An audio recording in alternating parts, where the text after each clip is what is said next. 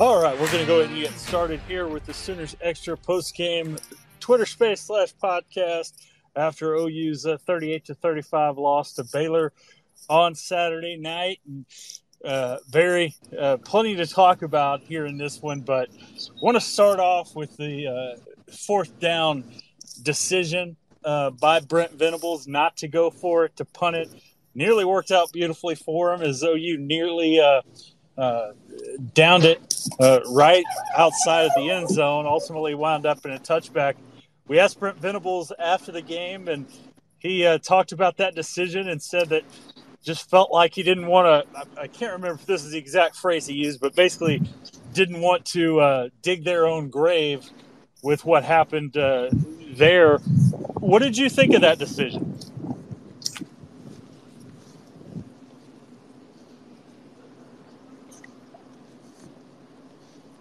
You there, Barry?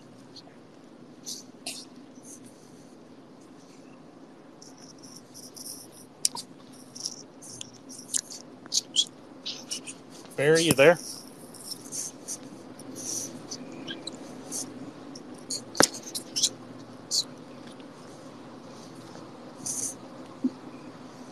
I know I can hear Barry uh, moving around, so uh, it, let's see. I'll uh,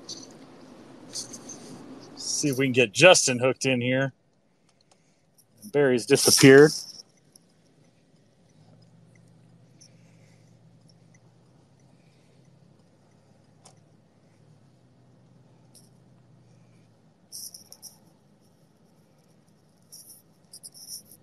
All right, Barry, you there? All right, now we should be good. Barry, can you hear me? I can now. Got knocked. Got, got okay. knocked off. Got knocked off. Well, uh, wanted to start off with the uh, decision to punt on fourth down there in the second half.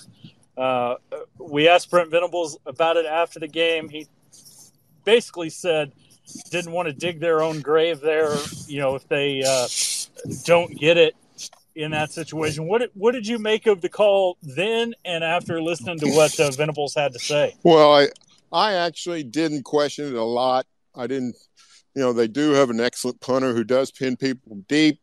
They missed it by just a little bit that across the plane, I think. Um, but they all going to them. Um, and when, then what Brent said afterward, which is, you know, dig our own grave, seal our own fate, whichever it was. What he meant was think we can stop them if we get them at midfield because then they're in four down territory. Although clearly they think the whole field's four down territory. So I, I don't have a big problem with it. Frankly, the OU offense was uh, pretty good today, but Gabriel was not on tip top shape.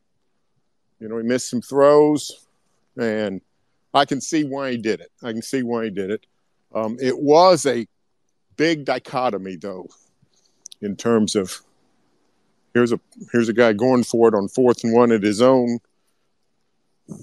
29, and here's a guy fourth and four not going on it from where were they the 45 yard line or whatever it was. So um, I, it, it was a game of fourth downs, and Baylor's a veteran at it. They're 18 to 27 this year. OU's not been that not been that uh, daredevilish. Might have to start being with this defense, which clearly is not very good. And I just realized that uh, I was muted. I think that whole time, so we had some issues. But uh, sorry, it's uh, been that kind of night. But Justin, wanted to ask you about the penalties that OU had.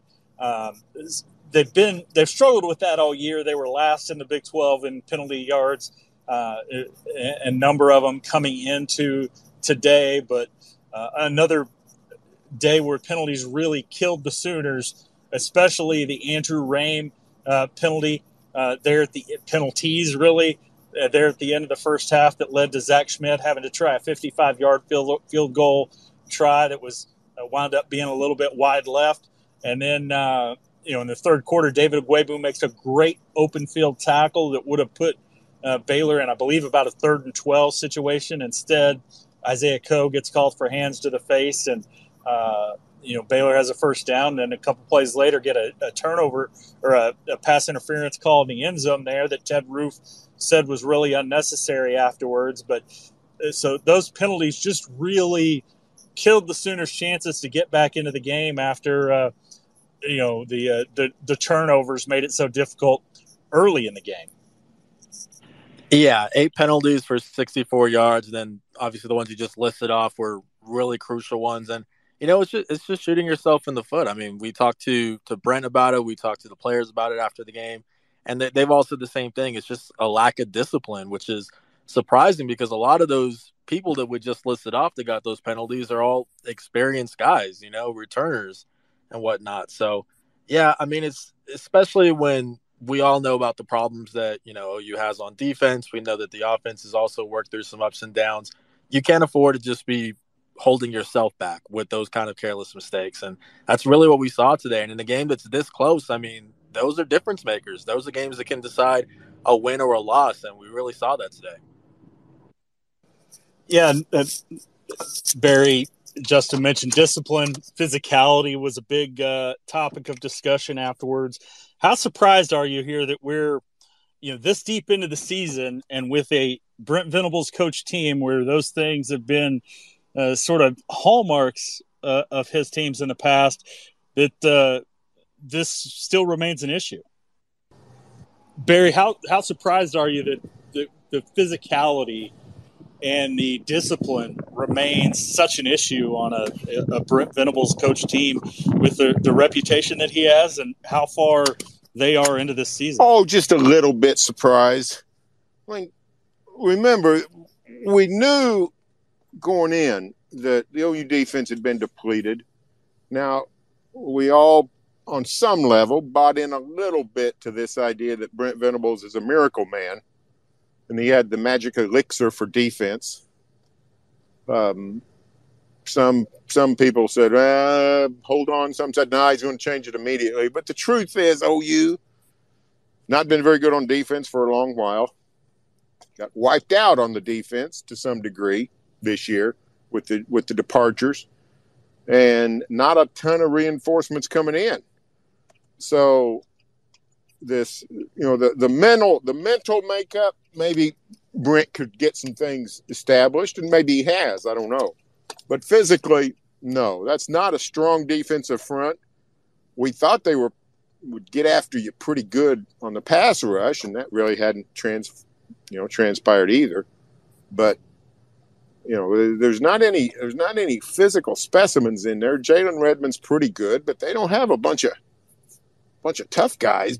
But Justin Berry's right. Obviously, they don't have a, a lot of guys that you think of as you know big physical like Mauler types uh, in there. So we knew that physicality was going to be an issue in this game, particularly uh, for the defense. But uh, Baylor today, you know, we we talked a lot about Richard Reese and his ability to uh, uh, run the football uh, all, all year. He's been really good over the last few games.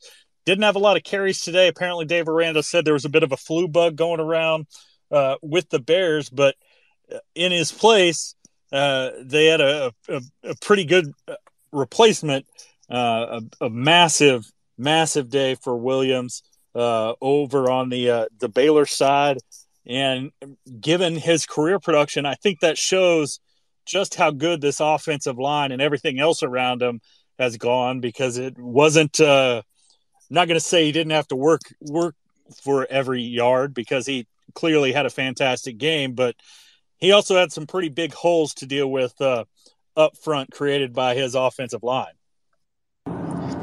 Yeah, like you mentioned, got a little more opportunity today because Reese is um, Coach Randa said was dealing with the flu, so battling back from that. So we did see some of it, but for the most part, it was it was a Craig Williams show, man. I mean, he entered this game with a little over 200 yards on the ground this season, and then had 192 rushing yards on 25 carries with two touchdowns today. So I mean, that kind of lets you know just the uptick in production that he had. And I mean, like you said, it started off with that offensive line. We already knew that going into this game. They had multiple seniors on this team are on the offensive line, so we knew they were going to be able to get a lot of push up front.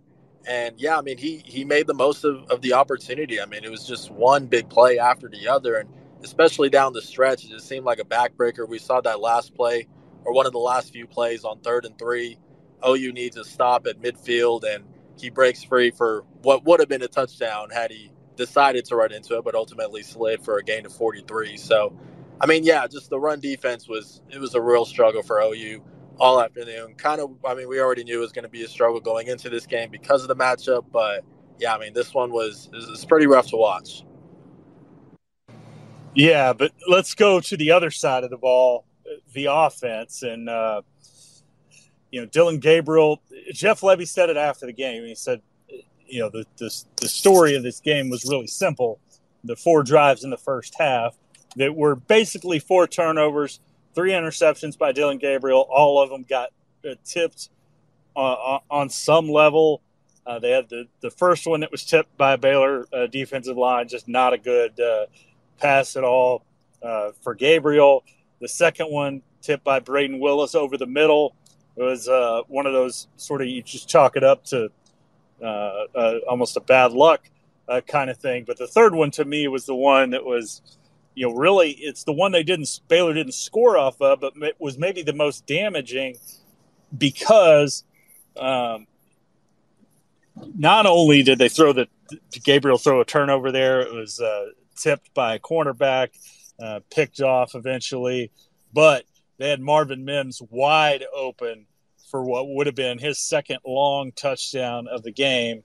And instead, they've got to get into, uh, you know, back and forth uh, with Baylor. Yeah, I guess just on the topic of the interceptions, I mean, especially what we saw it led to afterwards, the points off turnovers. I mean, Baylor ended up converting those three interceptions into 10 points off turnovers.